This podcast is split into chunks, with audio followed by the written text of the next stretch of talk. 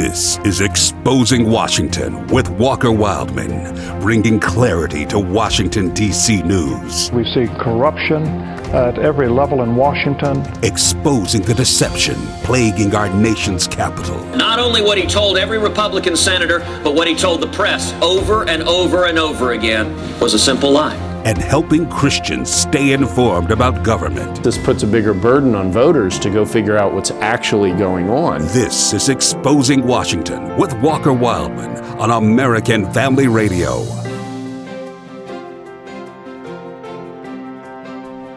The Clinton operative behind the Michael Cohen circus this week. That's what we'll be talking about on the show today. Exposing Washington is the show on the American Family Radio Network. Glad to have you with us this Saturday afternoon. Uh, American Family Radio is the network. You can visit our website, afr.net. afr.net is the website. And once you visit our website, you can click on the uh, podcast link. And once you click on the podcast link, scroll down about two or three podcasts, and uh, there's Exposing Washington. And you can catch up with the show there, find out all the information about the show that you need to know, and uh, also uh, follow us on social media uh, there with all the links. So that's afr.net. Click on the podcast link and then find the Exposing Washington podcast. One story I want to mention before we jump into Washington, D.C. news is we're going to kind of step outside of the Beltway for a minute and talk about Walmart. The Walmart Corporation, over Valentine's Day, ran an ad on Facebook, a video ad on Facebook, where two homosexual men were dating, were on, on a, a Walmart shopping date, and uh, and so they ran that on Facebook, and so that's what's that's what's going on now, and so the American Family Association who's the parent ministry of American Family Radio, we have a petition out now urging Walmart to pull this sexually deviant ad from their Facebook page. Because after all, folks, we need to stop. As Christians, we have to, we, we cannot allow the culture to normalize homosexuality to the extent that it, that it becomes normal even amongst Christians. We cannot allow that to happen. Sexually uh, uh, deviant behavior, such as homosexuality, such as adultery, such as fornication, etc., this is not normal. It's unnatural, and we cannot allow these major corporations like Walmart to just continually push this in front of our, our eyes and in front of our kids without uh, uh, facing some kind of resistance there. So visit our website, afa.net and you can sign that petition there to Walmart urging them to pull this ad from their Facebook page. To pull the sexually deviant ad from their Facebook page. You know, Walmart's actually done pretty good historically about trying to stay out of the culture war, trying to stay out of these controversial issues. But on this one, they completely dropped the ball, and we must uh, let Walmart feel the heat here on this one. So, AFA.net to sign that petition against Walmart, urging them to pull this sexually deviant ad from their Facebook page. You know, we're going to talk about, for a few minutes, I want to talk about President Trump in North Korea. Uh, actually, news was released Thursday that he left North Korea without a deal, for better or worse, without a deal. And we're going to kind of analyze this and see what this means for us. Um, but I, I, w- I would argue that this actually might benefit President Trump. Surprisingly, you know, of course, it would be great if, if Kim Jong un and, and the dictator there, who's actually a pretty brutal guy, you know, I don't like it when President Trump calls him a nice guy, you know, how they just get along real well, how he loves his people. No, this is a dictator. This is a sick guy who who kills people who don't like him, who punishes people who don't like him, and allows his own citizens to starve to death. This is a brutal dictator. He's not a nice guy absolutely not a nice guy. Um, but I digress. This this move, when I said it might actually work out for the best, and, and the reason I say that is because it keeps the United States from looking desperate. It keeps the U.S. from looking desperate to make a deal. And I want to play clip two here. This is clip two. This is President Trump talking about how the North Koreans demanded too much when it came to the negotiating talks. Uh, this is clip two. Let's listen. They were willing to denuke a large portion of the areas that we wanted, but we couldn't give up all of the sanctions for that. So we continue to work and we'll see, but we had to uh, walk away from that particular suggestion. We had to walk away from that. Will all the sanctions that are currently in existence remain, sir? They're in place. So, you know, I was watching as a lot of you folks over the weeks have said, oh, uh, we've given up. We haven't given up anything. That's exactly right. That's President Trump there talking about how North Korea demanded too much and President Trump just wasn't going to sign anything when it comes to that. And that's, you know, that's actually refreshing. You know, in past past administrations, we've had presidents who are so eager for a public, a PR victory, if you will, that they sign on to these horrible foreign policy deals. We saw this with Iran. President Obama sent 1.4 billion in cash to Iran, signed this horrible, no good, with no teeth to it, uh, nuclear deal with Iran, and that hadn't stopped them. They're still making nukes. You know, they're still making nuclear weapons, threatening Israel, etc. Uh, so President Trump, he went against the, the waters here, went against the current, and said, "Look, if if you're not gonna gonna give up your nukes, if you're not gonna denuclearize, then I'm not signing a deal. I'm not signing a deal and easing up on the sanctions if you're not gonna give up your nuclear weapons." So President Trump walked away from the negotiating table, and I think it was a brilliant foreign policy move. Because here's China, right in the middle of all this. Guess what's going on now with China? We're having trade negotiations with China. So this is all leverage, folks. For any of us to think that President Trump just lost in Vietnam uh, talking to North Korea, we are deceived. This fella, the president, knows exactly what he's doing. He's leveraging North Korea against China when it comes to these trade negotiations, and he's going to tell China, look, we're not easing up on North Korea until first off, you uh, cut a good trade deal with us. And then second off, Kim Jong un gives up his nuclear weapons. I'm telling you, this is all part of a master plan.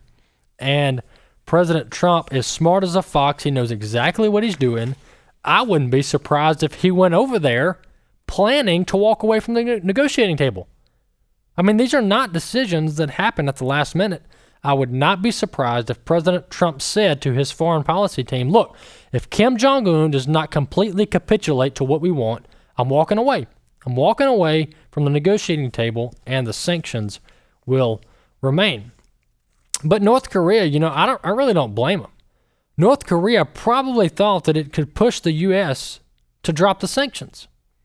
I mean, look, in past administrations, the U.S. has been so soft on North Korea. Now, yes, we've had sanctions. You know, yes, we've had tough talk with them. But overall, the U.S. has not really retaliated and punished North Korea to the extent that President Trump is doing. To the extent that President Trump is doing. And I have, this is from the Congressional Research Service, and they outline here in one of these papers, and I'll post this on our podcast page at afr.net but they outline all of the foreign aid in decades past that we've sent to North Korea. You know, and the the thing here is now some of it's like uh, food for their citizens, which I don't necessarily disagree with. But there's this other story that I want to point out, and this is from Newsweek.com. This dates back to 2017. Still relevant, though. Newsweek.com. I'll post this on the podcast page also. But here's here's the question. This is a rhetorical question. Did the U.S. really pay North Korea quote extortion money for 25 years? That's what President Trump accused the U.S. of over the past few decades.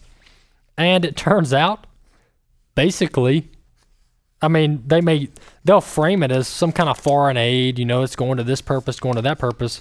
But for all practical purposes, the U.S. has paid billions of dollars to North Korea, despite the fact that North Korea is still a threat to the United States. And I'm trying to find the exact numbers here, but it's upwards of four billion. All right, here we go. This is date. The date of this this is Bill Clinton. This was the Clinton administration. Imagine that. Colluding with North Korea here. Where's Robert Mueller then? So this is uh 1994. President Clinton tried to sign a uh, Okay, no, I'm sorry. Here we go.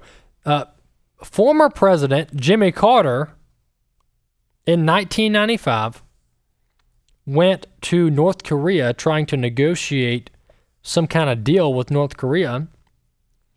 And finally, uh, eventually, President Bill Clinton uh, came along to the deal with uh, with Jimmy Carter and North Korea. Why on earth Jimmy Carter was negotiating foreign policy when he was not the sitting president, that baffles me. You know, they talk about this Logan Act, well, which is supposed to prevent U.S. citizens who are not office holders from negotiating with foreign governments. And here's, oh man, uh, Jimmy Carter in 95 negotiating with North Korea. But I move on to the point of the story. This whole deal with North Korea in 1994 and 1995 gave 500,000 tons of oil a year and $4 billion towards the construction of a light water reactor capable of producing nuclear energy. That's what the U.S. gave to North Korea. And guess what happened a few months later? North Korea didn't hold up its end of the deal. They kept developing nuclear weapons. So the whole deal fell through after we gave them the money. And then the, the this story goes on and on about various aid that uh, the United States has given uh, to North Korea. So basically, my, that proves my point. You know, we haven't been that tough on North Korea. Okay, we've been tough, but not as tough as President Trump has been. So for those who are saying that you know President Trump's a loser when it comes to foreign policy, doesn't know what he's doing, doesn't know how to negotiate, he is negotiating much tougher, much stronger than any past administration that I can think of. Ronald Reagan would be the only one that might come close when it comes to the negotiating tactics. But, you know, speaking of the media and how they're trying to frame this, and I told you last week on this show, I told you last week what the uh, what the media how they would try to paint this whole uh, North Korea summit. They they started out from the onset painting it as a loss for President Trump before he even took off from Washington D.C. headed to Vietnam. I want to play clip four here this is Jim Acosta. He's gloating about how President Trump lost abroad and lost at home this week. Let's listen.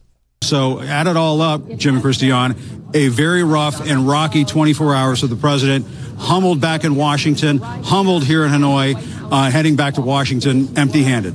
Jim and Christiane.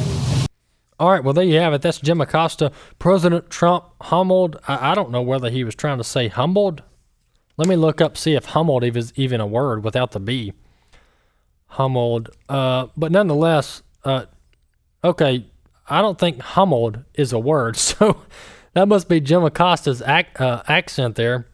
But it's it's humbled with a B, Jim Acosta, not humbled, like tumbled. Uh, that's uh, uh, Jim Acosta said President Trump was humbled at home and humbled abroad this week, basically saying he had two losses and he's talking about the, the Michael Cohen testimony and the trip to Vietnam to negotiate with North Korea. And there's no doubt in my mind that the Democrats and the left wing media orchestrated this whole Michael Cohen circus to co- coincide with the the uh, the testimony to, to coincide with the summit. And it's all about a distraction. President Trump's trying to fight for our country overseas, trying to negotiate and make the world a safer place. And guess what the left has to do? Let's bring in Michael Cohen, the disgraced attorney, a former attorney for President Trump, and let's just have him uh, let's have him rat out President Trump and all of his dirty deeds while President Trump is trying to negotiate on foreign soil. You know, I don't remember this in past administrations where we would where where half of our country would just bash the president while he's on foreign soil. It's a pretty traditional standard to wait till the president returns to then start criticizing him for whatever reason. But instead, Jim Acosta, the news media, they just cannot wait. They cannot help themselves but to bash President Trump even while he's on foreign soil negotiating for our country. But that leads me to this next point about this whole Michael Cohen testimony.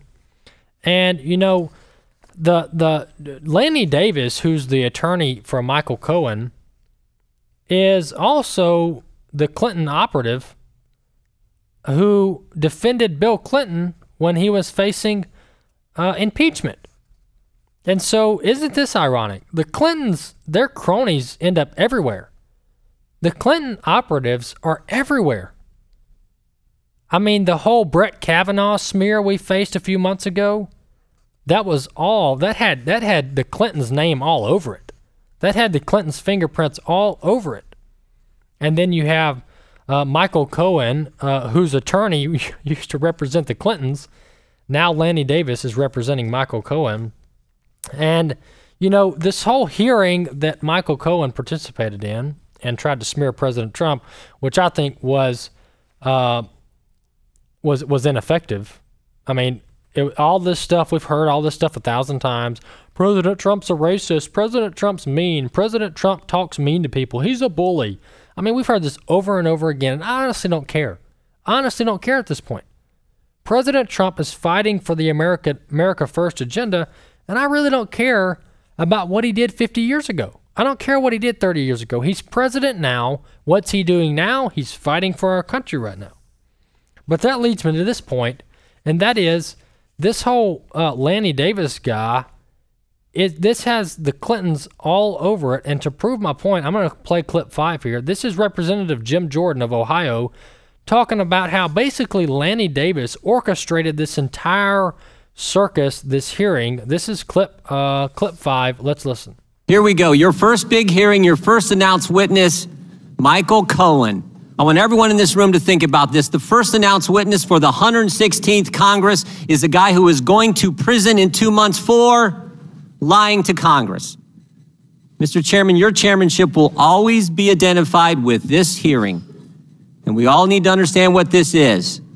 This is the Michael Cohen hearing presented by Lanny Davis. That's right. Lanny Davis choreographed the whole darn thing. The Clintons' best friend, loyalist, operative, Lanny Davis put this all together. You know how we know? He told our staff. He told the committee staff. He said the hearing was his idea. He selected this committee. He had to talk Michael Cohen into coming. And most importantly, he had to persuade the chairman to actually have it. He told us took two months to get that job done, but here we are. He talked him into it. There you go. That just shows how disingenuous this whole process is. How disingenuous this whole process is. And you know, I've never been a fan of these hearings, even when Republicans were doing it. I think these hearings have no teeth. I think they're all for show. And I think they're a waste of time. I genuinely do.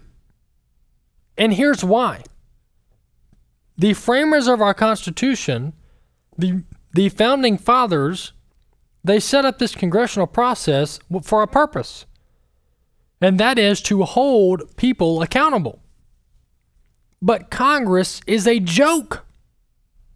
Congress has misused this whole hearing process and they haven't taken it serious. It's a political show. Even under Republicans, it's a political show. I've said this over and over again. And here's why it's a circus. Here's why everyone laughs at the process because Congress has no backbone. Republicans have no backbone for, in, for the most part and they bring these witnesses before Congress, and half the half of the witnesses don't answer the questions. The other half answer the questions and they lie. But guess what? No one's held accountable. No one's held accountable to the answers that they give to Congress. And to prove my point, Andrew McCabe lied to Congress. James Comey lied to Congress. The former CIA director John Brennan lied to Congress. Guess what happened? Nothing. And as a matter of fact, a criminal referral from the Inspector General of the Department of Justice sent they sent a criminal referral for Andrew McCabe because he lied to investigators. And guess what happened to Andrew McCabe? Nothing. Nothing. And then of course you have to remember the whole IRS director, Lois Lerner, she came into Congress. Remember, they were targeting conservative groups. They were slow walking conservative groups from becoming members or from becoming entities. And Lois Lerner came into Congress for a hearing, gave an opening defense of her character, and then said, I'm pleading the Fifth Amendment. Which, first, I'm fine with you pleading the Fifth Amendment, which obviously means you've done something criminal if you need to plead the Fifth Amendment. But also, you can't give an opening statement. That is basic. That's basic uh, order of business. If you're going to plead the Fifth Amendment, that's the first thing that comes out of your mouth. My counsel has advised me to plead the Fifth Amendment, therefore, I will not be answering questions today. Thank you for allowing me to come. But instead, Lois Lerner gave an opening s- statement and then said, I'm not answering questions. That's not how it works. But guess what Congress did? Nothing. Lois Lerner left, walked out the door, never to be heard from again, and never to face, uh, never to face the consequences again of their actions. And so that's why this whole thing's a circus. This whole thing's a show, and and I, I really don't appreciate the process. I don't respect the process because our Congress uh, is full of cowards, people who don't take their job serious, and that's why Congress's approval ratings in the single digits. And at best, at best, Congress's approval rating may get up to like 15%. 20% would be high. 20% would be high. But the left wing media talks about, oh, President Trump's got a 48% approval rating. It's the lowest this year. What about Congress? Why don't we run that uh, for Congress every day? Oh, no, because that wouldn't be bashing Trump. And we have to be always bashing Trump. Moving on to another topic, you know, we got the presidential election coming up in 2020. And, you know, there's and there there's legitimate things to be concerned about when it comes to the 2020 election. And the things to be concerned about, the first one is how far left, how liberal, how socialist, how dangerous the Democrats' party platform and their their their policy positions have moved just over the past 5 to 10 years. Just over the past 5 to 10 years. And one example of this, I'm going to play clip 3 here. This is Congressman Julian uh, Julian Castro Congressman Julian Castro, and he's talking about how should the Democrats take the White House, take the White House, they're going to declare a national emergency on guns and climate change. Clip three. Let's listen. I'll just say that uh, if I take office on January 20th, 2021, that I will come into office with a strong belief that climate change is a national emergency, that the fact that so many people in this country die because of gun violence, that's a national emergency. The folks that the, the fact that so many folks uh, still sleep on the streets in our country because they can't find a place to live that's affordable is a national emergency. Well, there you have it. That's Julian Castro, a congressman there, who's actually amongst the the plethora of Democrats running for president in 2020.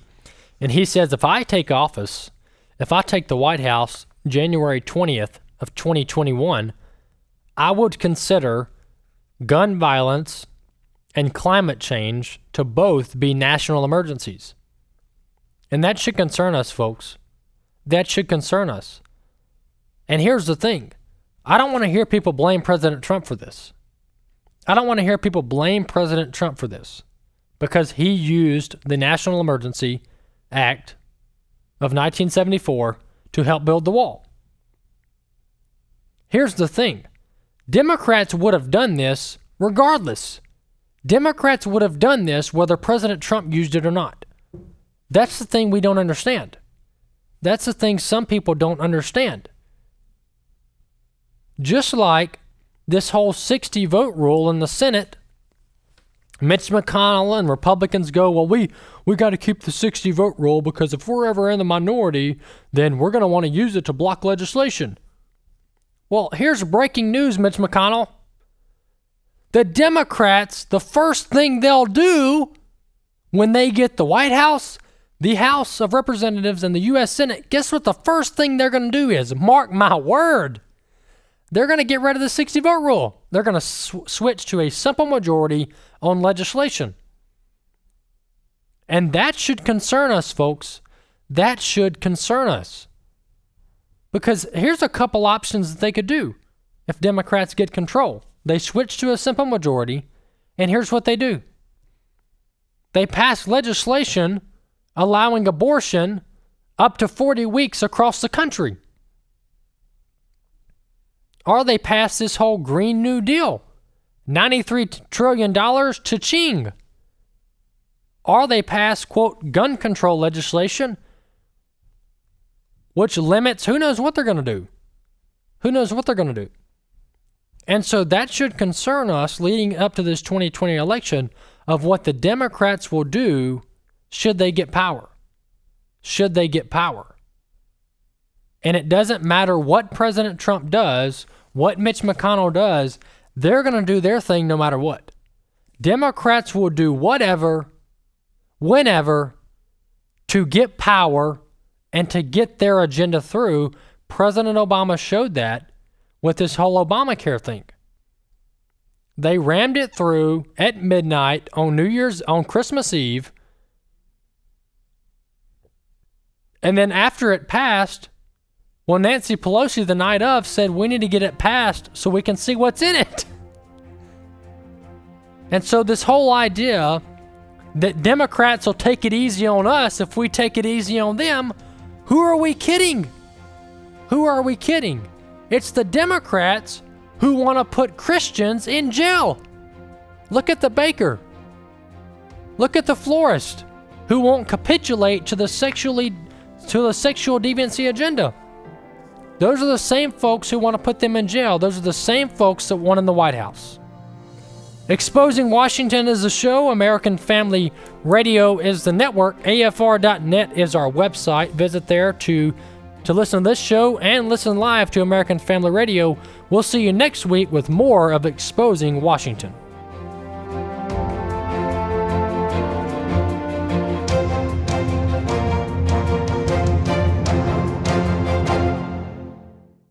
The views and opinions expressed in this broadcast may not necessarily reflect those of the American Family Association or American Family Radio.